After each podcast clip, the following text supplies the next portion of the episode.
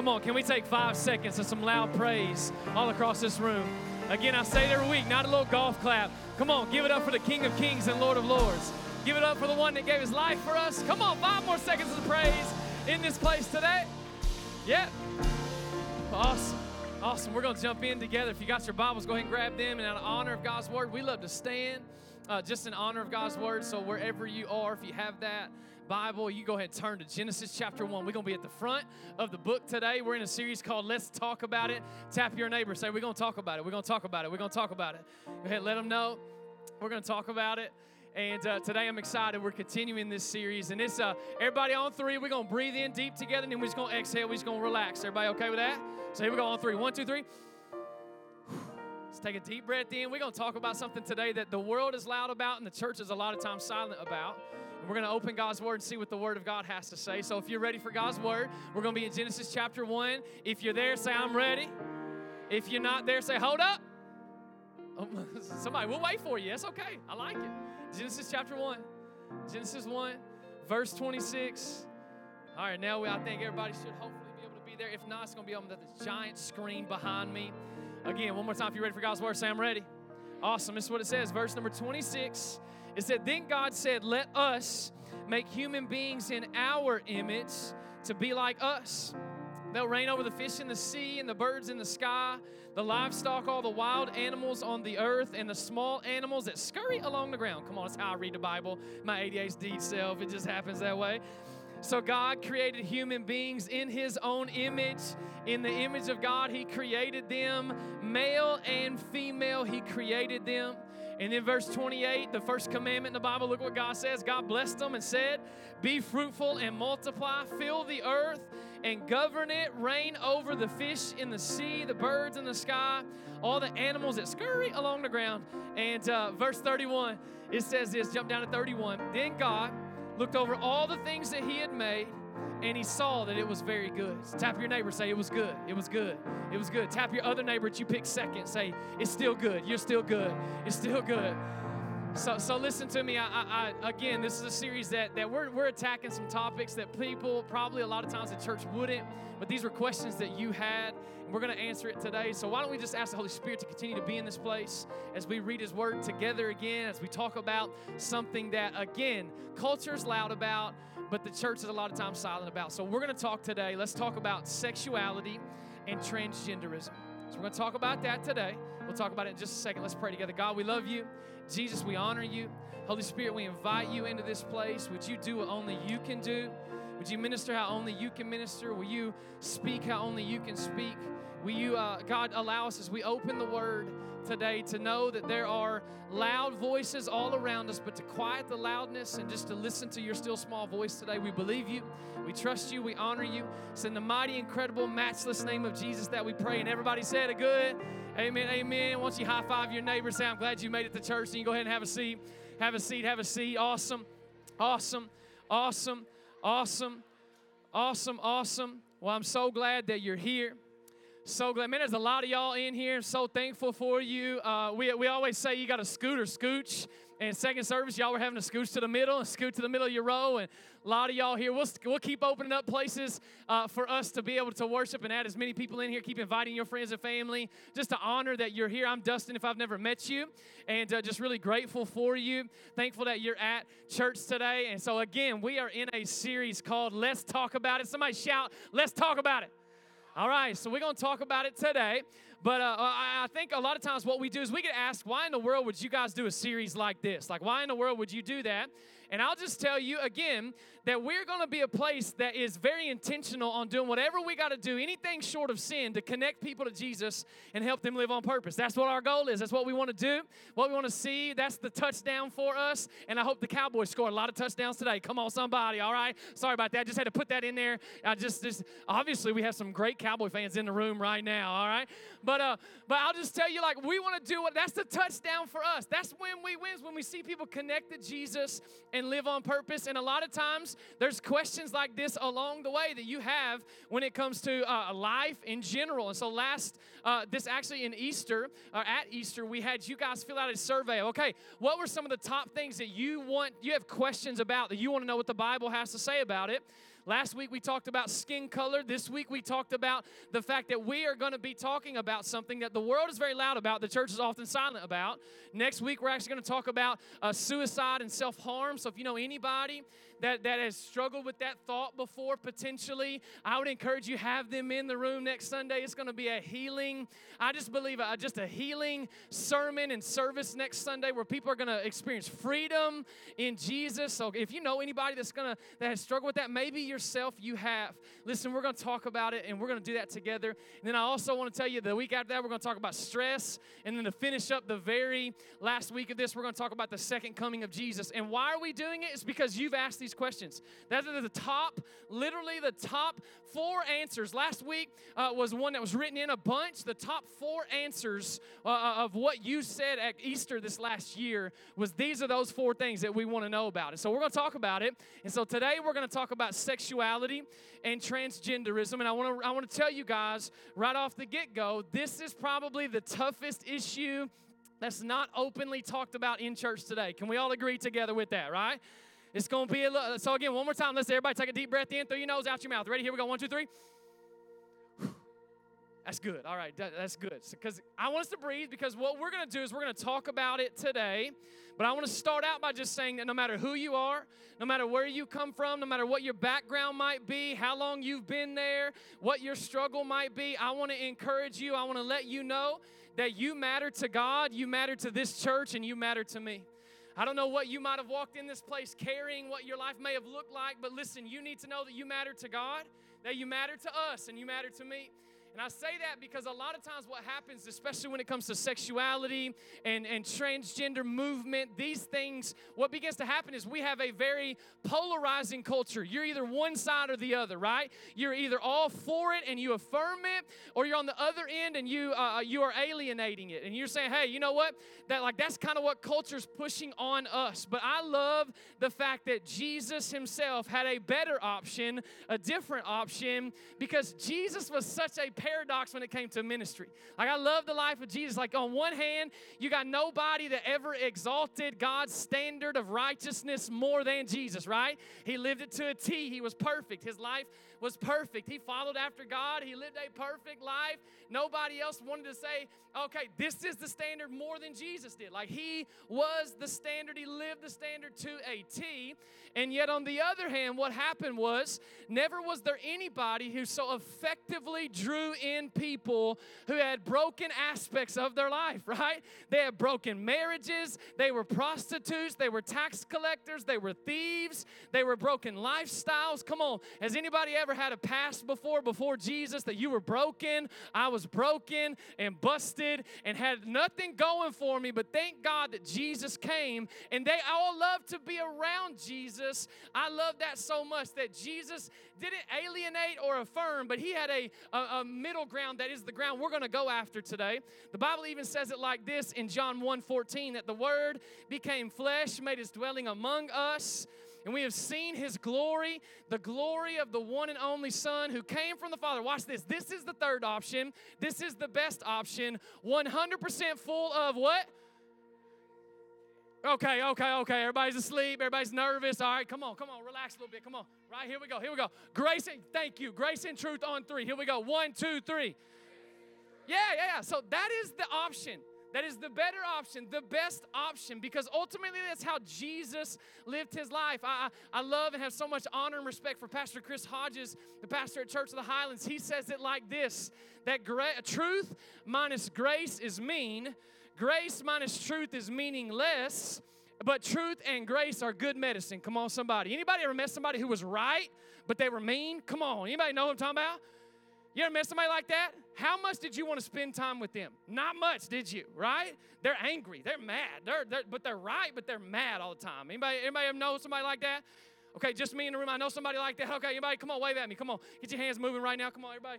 We're gonna get in this sermon together. Okay, like, like I want you to see that. I think all of us know somebody that they may be right, but they're mean while they're right, okay? And I, I think that would just be uh, one side of the coin that truth minus grace is mean. Grace minus truth is meaningless. If we just show grace and everything is okay, nothing is okay right? Ultimately. And then the fact is, if we can combine both of those of grace and truth just like Jesus did, come on, y'all, that's some good medicine.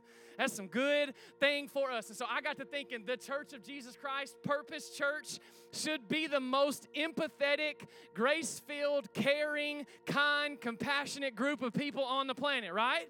That's what we should be. And yet, at the same time, we must also hold true and hold uh, uh, to the truth of what God's word has to say. So we got grace and truth. We've got empathy and like uh, righteous anger. We've got um, what we're going to go with today: compassion and conviction compassion and conviction. And I want to just share with you my heart today that I, I, would love for us to be a church, and I'm going to approach today when we're talking about this topic with compassion and conviction. We're going to approach it with compassion and conviction. First Peter chapter 3 says this, like you must worship Christ as Lord of your life. And if someone asks about your hope as a believer, watch what it says. Always be ready to explain it right? I got this conviction. How, you know, if somebody comes up to you at work, oh, man, there's something different about you. There's something about you. I, I, don't know what it is, but there's something different. Okay, you are living your life by conviction. I'm not going the same place everybody else is going. I'm not doing the same thing everything everybody else is doing. My life looks different. I'm living it based off conviction, but watch what the Bible says. Always be ready to explain it, but watch it says. Do this in a gentle and respectful way. Again, because truth minus grace is mean right? We're, but we're also going to speak truth because the Bible even tells us that we will speak truth. Come on. Ephesians chapter 4, verse 15, in love. So, everybody good with that today? We're going to speak some truth in love. Everybody okay? This means yes in Kentucky if you don't say nothing, okay? Like this. All right? Okay, cool. So, we're going to be a church that's full of compassion and conviction. We're going to be a church of full of compassion and conviction. That comes from our Savior. Because ultimately, John 3:16, we all know the verse, for God so loved, somebody shout, so loved. God so loved the world that he gave his one and only son that anybody who believes in him will not perish but have everlasting life. Listen, right there in that one sentence, the most famous verse in all of the Bible, we've got compassion and convictions. You got grace and compassion in the first thing that Jesus came that he was willing to come, that he was willing to, to leave heaven to come to earth, that, that there was this compassion, that he didn't just leave us far off to figure it out by ourselves. Come on, is anybody thankful that Jesus came? Is anybody grateful he didn't just stay off in heaven? But he has some compassion that he came. Then watch this. There's also also also also the truth and conviction. Okay, here we go. Let's laugh together today. We're to have to, all right? So so so there's this truth and conviction also that Jesus in that in that literally that one verse shows. And the fact is why he came. Why did he come? You know why he came? Because we have a sin problem and our sin separates us from the Lord.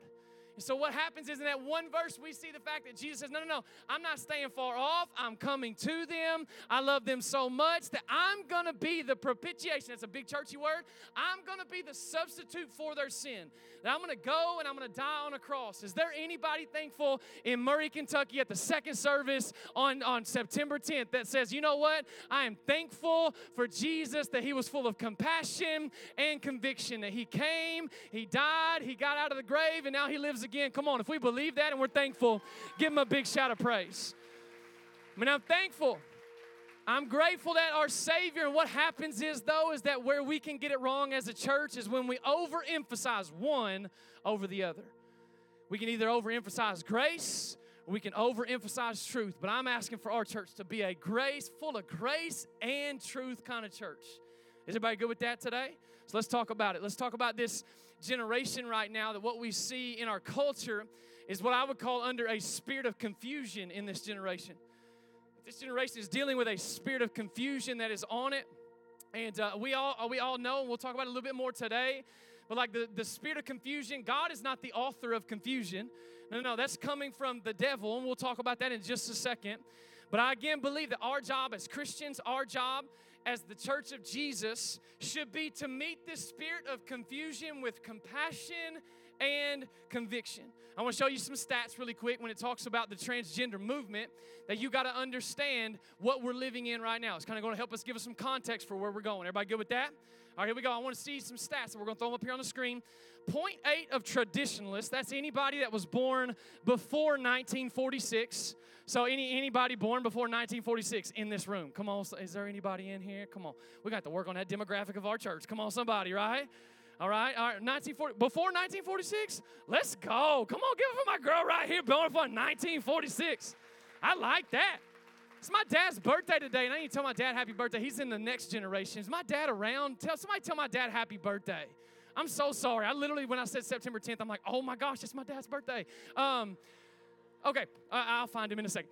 Okay, cool. So before, I'm so sorry. Like, this is it, okay? I'm just gonna tell everybody, like, I am the real pastor. I say it a lot. There's not an older guy coming out next weekend, okay? Like, this is it. All right, cool. Um, 0.8 of traditionalists are people that were born before 1946 identify as LGBTQIA+. So 0.8%, okay? Now go on to the next generation. Any baby boomers in the room born between 1946 and 1964? Come on, let me see you wave your hand in the air because you do care. Come on, somebody. All right, I see you. Good, good. Represented well. 2.6% of baby boomers identify as LGBTQIA. Going on to the next generation, born from 1964 to 1980. Any Gen Xers in the room? Come on. Wave your hands in the air because you're probably scared that you're waving your hands in the air right now. Okay, cool, cool. Yeah, yeah. Everybody, you're good. You're good. You're hollering. I like that. Good. 4.2 of Gen Xers identifies LGBTQIA. Okay, do we see a trend that's happening here? We see it? Okay, come on, we're gonna go to millennials. This is my generation, 1981 through 1996. Where y'all at in the room? All right, then, y'all, y'all proud of that right there. We ain't getting no sleep right now. We got kids that are uh, young and just all that.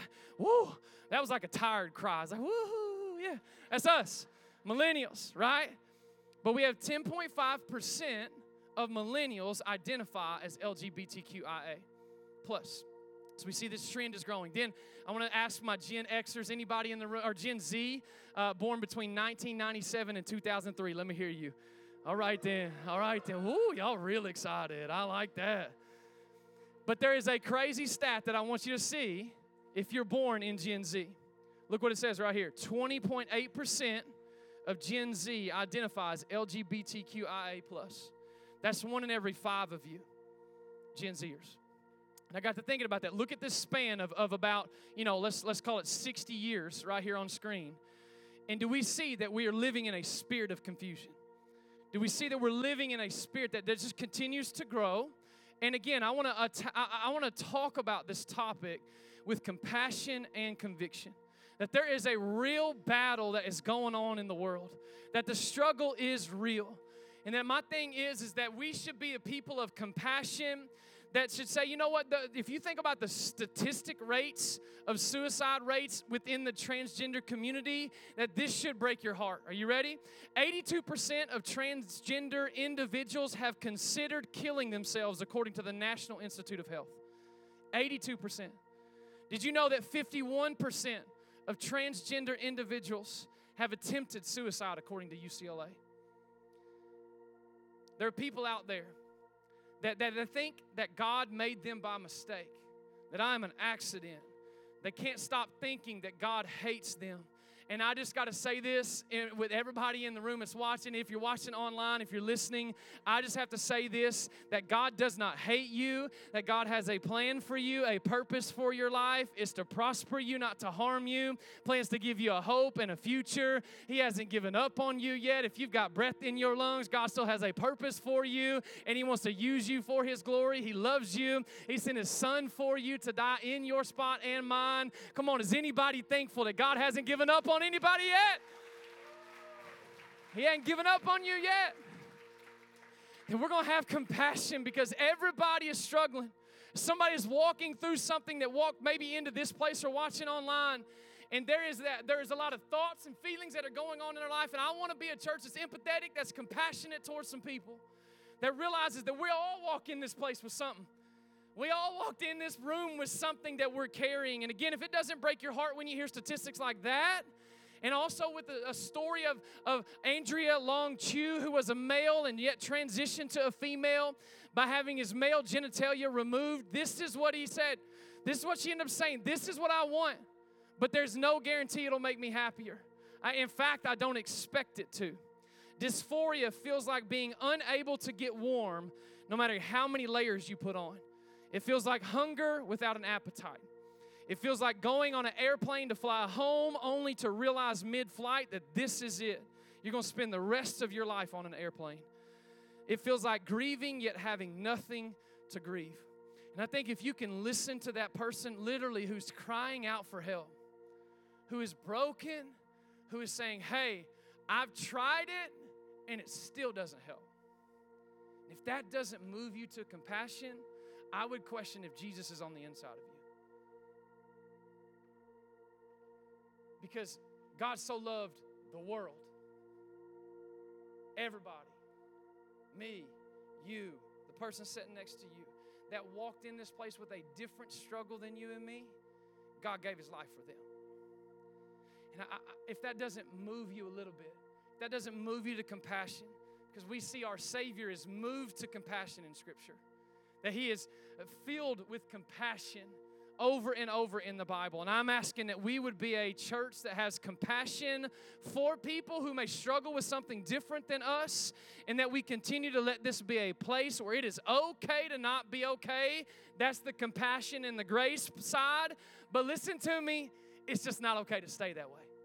That's the truth and the conviction side. Right, so we're going to be a grace and truth church. We're going to be a, a, a conviction and a compassion church. And what I, I, I want you to know is that Satan has created this spirit of confusion, and he's been doing that since the very beginning of time in the garden when Adam and Eve are there and they can enjoy all of it. What we read today be fruitful and multiply, do your thing, have fun, like enjoy my presence. This is awesome. And from the very beginning, Satan began questioning and creating a spirit of confusion where he even asked Eve, he said, Hey, did God really say that? Did God really say that? And ultimately, Satan's goal, you know what it was? It was for you and I to question the validity of God and the truth of His Word. That's really what it was for. And I want to challenge some of us today that we've kind of had the same spirit that the Romans had in Romans chapter 1, that they traded the truth about God for a lie. What we've been doing and what culture has done is traded the truth of what God has shared with us as good and holy and have traded it for a lie, thinking that it's going to satisfy us, thinking it's going to make us happy. And the Bible goes on to say they worshiped and served the things that God created instead of the Creator Himself. And I think if we're looking around our society right now, that's happening. It's happening often.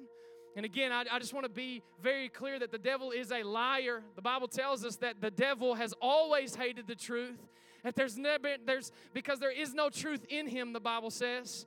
And when he lies, it's consistent with his character. Why? For he is a liar and a father of lies. And yeah, I want you to know that what he's doing with this spirit of confusion, with the lies that he's feeding you and I, is he has a purpose for that. And I said this uh, many times over and over again, but John 10 10 tells us that the reason why the thief is doing what he's doing, the reason why Satan is doing that and creating this spirit, this culture of confusion and lying, you know why it is? It's to steal, kill, and destroy you. And not only that, and I said this a while back when we were talking about our next generation, the devil hates your kids too. He wants to do whatever he can to steal, kill, and destroy your family, my family, the church. He wants to do whatever he can. But thank God that that verse doesn't just stop right there because Jesus came, He gave His life, He gave us life, and guess what? There is a purpose in Him giving us life. You know what it is? So that we might have a rich and satisfying life. That does not mean that bank account goes up if we know Jesus. That's not the kind of rich I'm talking about. I'm talking about a satisfied life.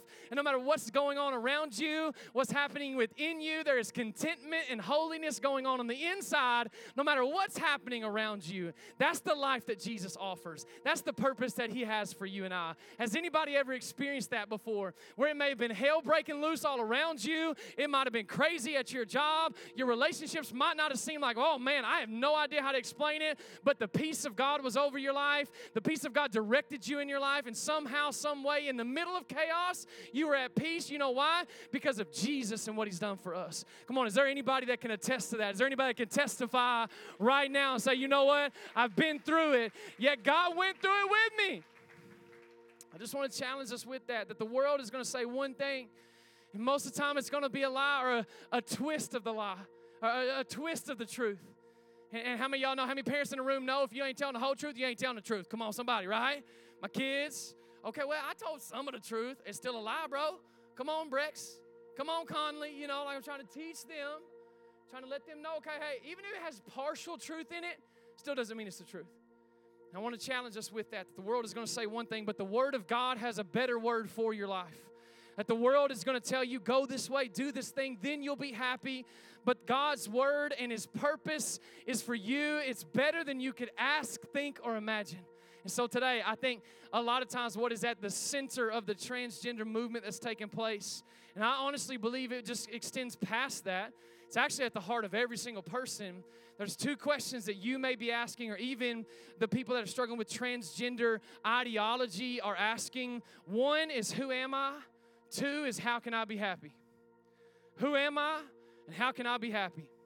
So we're going to answer that based off what the world says, based off what the word says. Everybody okay with that? I say, everybody okay with that?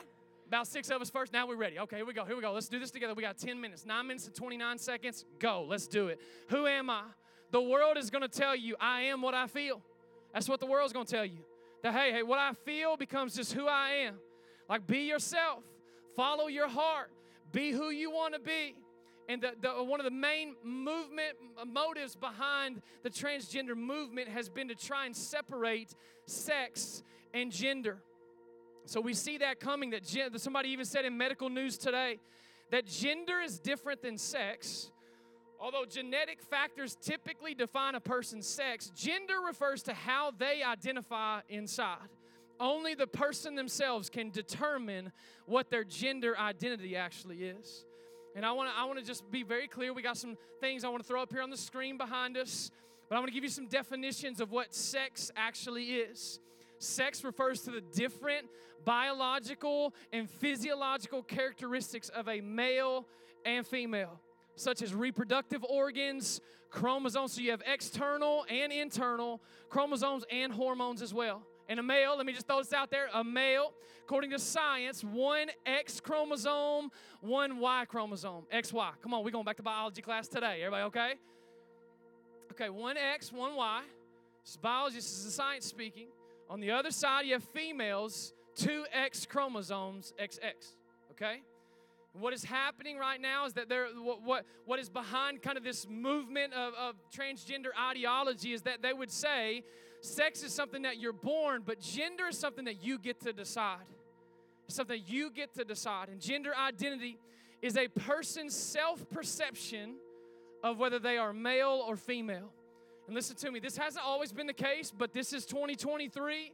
And now in 2023, you can be born as a biological XY chromosome male with male genitalia, but you may not feel like a male inside.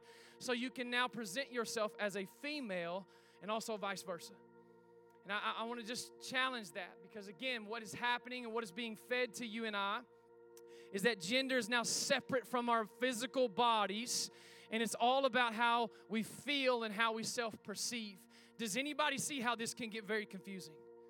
Does anybody see how we can be in dysphoria, which, if we just define gender dysphoria, is the feeling that there is a mismatch between a person's physical sex, their body, and their psychological gender identity, their mind.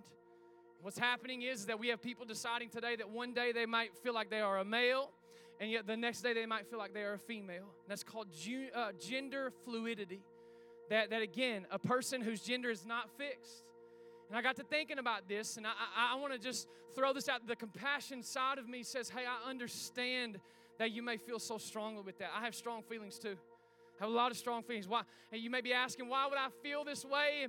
Why would they be so strong if I wasn't able to fulfill these feelings? And I want to just throw this out there that I understand that. I get that when it comes to feeling certain ways. I, I, yesterday, we went on a road trip as a family to a soccer tournament with our girl. How many y'all love road trips? Anybody out there? Come on, wave at me. Love a good car ride. Love turning up the radio, windows down, hair blowing in the wind if you got any left. You know, like you're ready to go, okay? Anybody love Okay, how many y'all love road trips with kids? Nobody's, all right? Nobody's hands going up right now, okay? So, like, we, the, the kids in the room are like, yeah, I love going with mom and dad. I, I'm with you, all right? Same way. My kids love it, but boy, I'll tell you, my patience are as big as my little toe, is what my dad always told me, right? And especially once you get all of us in a car together and we start going down the road, oh, Lord, I'm telling you, the patience of the Lord is tested in my life during that, all right? How many of us uh, get on the road and we know, okay, I'm just going to be honest. We went to Cookeville, went to a soccer tournament, was coming back, and uh, I, I put in the GPS you know, the, our house, put in our address, start on our way home, and that ETA that's on there, I don't know how many y'all do it. How many of us are beating that ETA? Somebody come on in the room right now. You know what I'm talking about? I am beating that, I promise you. Allie, you got to pee, hold it. We, we got an ETA that we got to beat right now. All right, the kids just peeing your pants, it don't matter. Like we getting there on time or before that time says. Come on, anybody else in the room right there? Okay, same way, I'm just making sure. So I, I don't know about y'all, but anytime something like that happens and somebody's in the way, I don't like it. All right? I got an ETA I got to beat. Come on, somebody, right? Does anybody find themselves with a little bit of road rage every now and then? Come on, somebody. Anybody get stuck on 641 right here at lunchtime? You ain't getting across town in 20 minutes. I'm just telling you, you ain't. Ain't gonna happen. Right? Anybody get a little road rage action happening? Okay? Not just me, everybody, other sinners in the room. Good, good to know. Okay, good. Like, that happens, and I'll just be very transparent with you. We're an honest, open, transparent church. There are some feelings inside of me that are not godly when it comes to driving. Can I be honest? I think all of us can be honest and say there are some feelings that I have that I probably should not enact on. Will we agree? Because, man, that would not be good if I did what my mind told me I need to be doing right now, all right? All right? Like in a car. No, no, no, no. I think all of us can understand that we have feelings that sometimes don't need to be enacted on. Can we agree with that? I think what happens is we have to be very careful when we justify, we use our feelings to justify our behavior. We got to be very careful because here, listen to me. The compassionate side of me says, I, don't, I know you may be feeling a certain way. I'm not saying you don't feel that way. I'm not saying that that feeling isn't strong. I probably, I believe that it is probably really strong. I am saying that God's facts will always trump the way that I feel. So uh, you, you and I, the world is going to tell us. They're going to lie to us and say, "Hey, you know what? Oh, oh, the world. I am what I feel." And I would just combat that with the Word of God that says, "No, no, no. I am who God has created and called me to be." That's what the Word of God would say. That's what the Word of God would tell you and I. God is saying, no, no, no, no. You, you're not just what you feel, you're who I created you to be. The truth is not something that we feel, that it is not based on what we self perceive. No, the Bible tells us that because of sin, we can't trust our feelings, that we can't trust our heart. Jeremiah 17 tells us that the human heart is the most deceitful of all things and desperately wicked. Go ahead, tap your neighbor say, Your heart, not good. Go ahead, let them know. Go ahead. Just trying to laugh a little bit today, all right? Not good. Not good.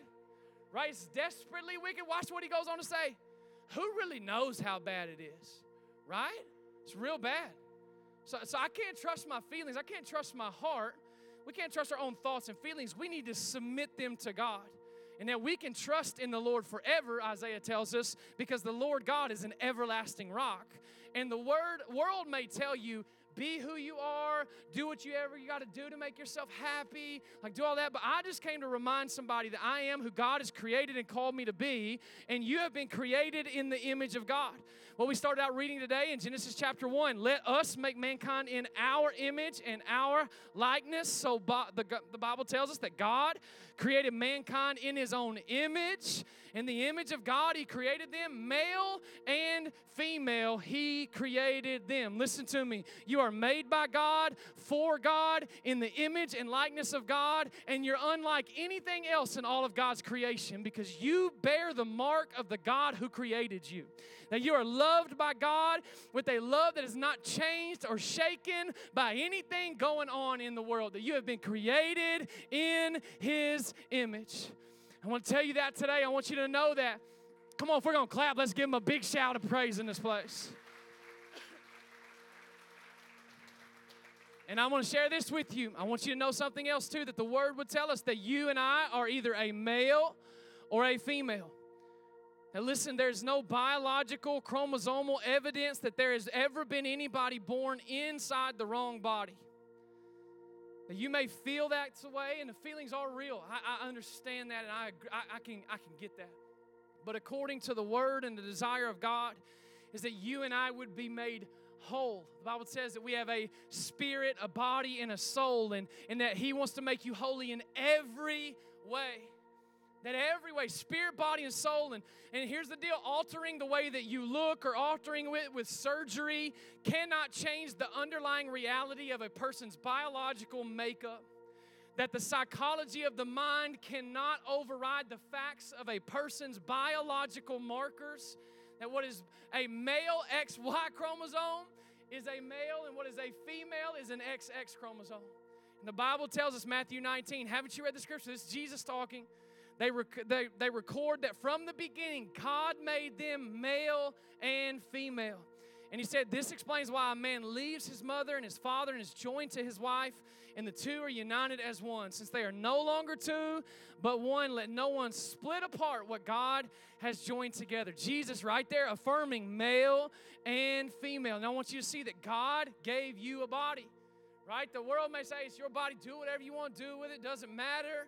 Listen, God gave you your body, that you made all the delicate inner parts of my body, Psalm 193 or 139 says. I was a little dyslexic right there, all right? And knit me together in my mother's womb. Thank you for making me so wonderfully complex. Your workmanship is marvelous. How well I know it. Listen to me. You are not an accident. You are not a mistake. You are set apart. God has saved you. If you know Jesus, He's redeemed you. And listen, you are God's masterpiece, created anew in Christ Jesus so we can do good works that He planned for us long ago. Listen to me. When you and I decide, you know what? God made a mistake. He put me in the wrong body put me in the wrong life, when we decide, okay, I'm going to take matters into my own hands and I'm going to change that, listen to me. You and I are ultimately and essentially playing God. And the Bible tells us that you and I shall have no other gods before God. And I want to challenge some of us today that the Word of God would be the truth that we would base our entire life around. That the world is going to change. Again, you've seen it on the, uh, the spectrum. The world has changed in the last 60 years of what they thought truth was. But the Word of God has never wavered one bit. And I want to challenge some of us don't believe the lie that the enemy is stoking you and feeding you. Let's believe the Word of God. Amen or oh me, church? Everybody good? Compassion, conviction. We're going to live with some conviction. We're going to land a plane on this. How can I be happy? How can I be happy? We're going to land a plane on this, Kyle. If you don't mind coming playing those sweet keys, because everything sounds more spiritual when you play it. Come on, somebody, all right? How, how can I be happy? Lia Thomas, she's the, the, the famous Penn State swimmer who went on scholarship as a male athlete, transitioned to a female. When asked about transitioning, Lia said this I just want to be happy. And I just want to be happy. And the world will say this to you and I listen to your mind and change your body. That's what the world will say. Listen to your mind, change your body. But again, I want to just challenge you really quick. Just remember, yours and my heart are feelings, some of the most deceitful of all things and desperately wicked. Who even knows how bad it really is?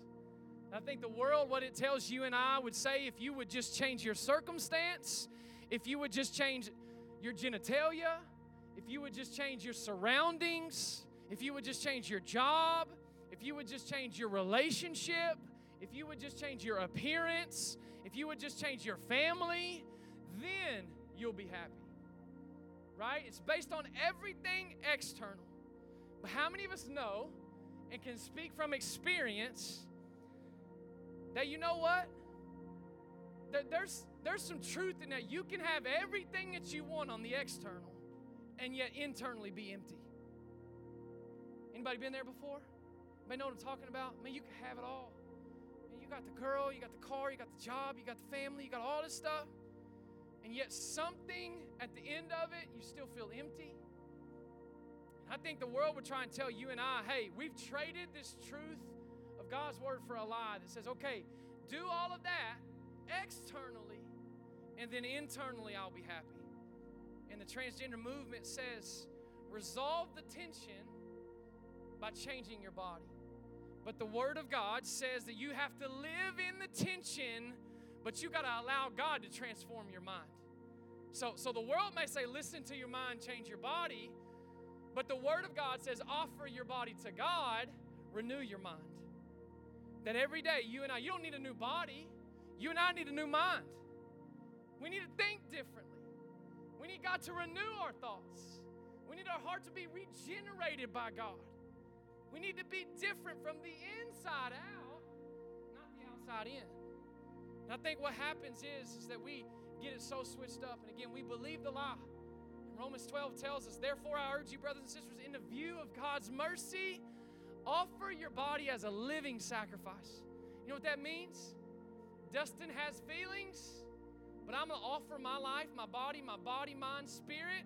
I'm going to lay those down as an offering to God. And I'm, I'm going to be a living sacrifice. See, before Jesus came, it was all about killing it and being a sacrifice. But since Jesus came, you are now a living sacrifice, which means daily you and I are making decisions that we're going to lay things down at the foot of the cross. That every day you and I are going to say, okay, hey, I know my feelings, my preferences, what I like, what I want, what I think is best for me. And you know what we're going to do? We're going to lay them and submit them to God. And I'm going to say, God, I'm offering you my body. I'm going to be a living sacrifice, holy and pleasing to God. You know what that does? Just speak to everybody in the room. That affects where you go, that affects what you do when you get there, that affects who you do that with. That'll change you when you and I lay our preferences down. I'm not just talking to the transgender community right now, no, I'm talking to all of us. When we are sacrificing our wants, our needs, what we think we need at the foot of the cross, it's holy and pleasing to God. This is your true and proper worship. Watch this. Do not conform to the pattern of this world. Right? See that right there? Isn't the Bible so cool? Like I just love the Bible, right? Like it is, it was written thousands of years ago, yet it is, it is the only book in all of history that the author is still alive and speaking.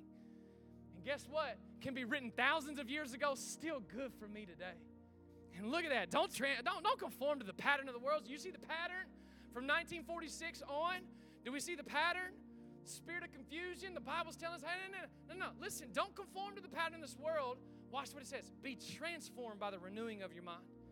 Then, somebody say, then, you'll be able to test and approve what God's will is, His good, His pleasing, and His perfect will. Listen to me. Happiness may be based on external circumstances, but joy is a fruit of the Spirit that no matter what the external may be, internally there is joy, and there's only one place that that comes, and that's from the Savior, the King, Jesus.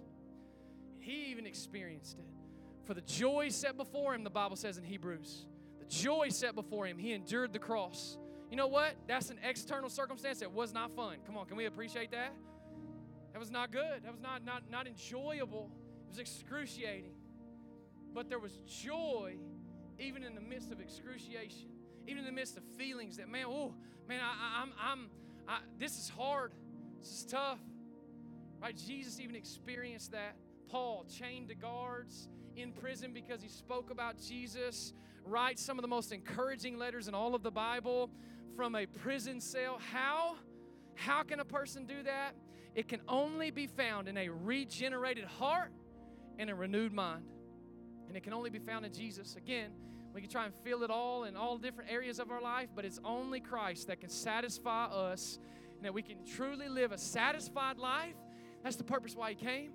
Not, not perfect life, not circumstantial stances are all good, easy life. That's not what he said. It said that no matter what, okay, the thief's coming to steal, kill, and destroy. He's confused this generation. Come on, let's know what the purpose of God is, what the purpose of Jesus is. It's that I may have they that they may have life and have it more abundantly. Another verse says, another version. I like that a lot. There's a lot of us been looking for life, but we ain't found it yet. There can only be found in the person of Jesus. I want to offer that invitation to you today that Jesus has already done all the work. It's just about you understanding that. It's about you saying, I, oh, I get it. I can't do anything else on my own. I'm a sinner. I'm broken. I'm busted. I'm separated from God. But Jesus came.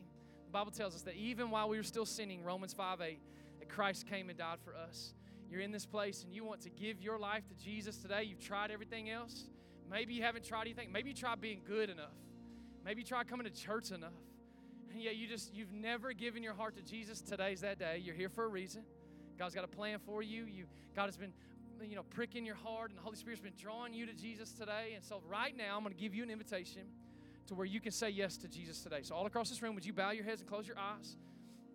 In this place, we're just going to take a moment right now where we just respond to the gospel today. We had a young lady in the first service that raised her hand and said, I give my life to Jesus today. I'll just tell you, all of heaven is partying when one person comes to Jesus. So there's some people in this room that need to give their life to Jesus today. That's you. The Bible says that if we will confess with our mouth that Jesus is Lord and believe in our heart that God raised him from the dead, that we will be saved. So if you're in this place and you've never done that, you've never said yes to Jesus, you've never given your life to him, I want to give you that opportunity today. I'm going to lead you in a prayer of repentance. It's not a perfect prayer, it doesn't have to be word for word, but I want you to mean it in your heart. Say something like this. Say like this Dear Jesus, want you come in my life. Want you save me. Want you forgive me. I believe you gave your life for me on the cross. I believe that you've uh, you were put into a tomb and you got out of the grave, and I give you my heart and my life today. And maybe you're here, you prayed something like it, you prayed it word for word, but you just meant it in your heart, and you said, Jesus, I want you to be Lord of my life today. If that's you, I just want to tell you again, all of heaven is partying. All of heaven is rejoicing. We're about to do the same thing right here in this room. If that's you and you say, Hey, I just gave my life to Jesus. Would you just put your hand up over your head and say, Hey, that's me. I just did it. Just gave my life to Jesus. I see your hands. Anybody else say, Hey, that's me. Anybody else say, Hey, that's me. Awesome.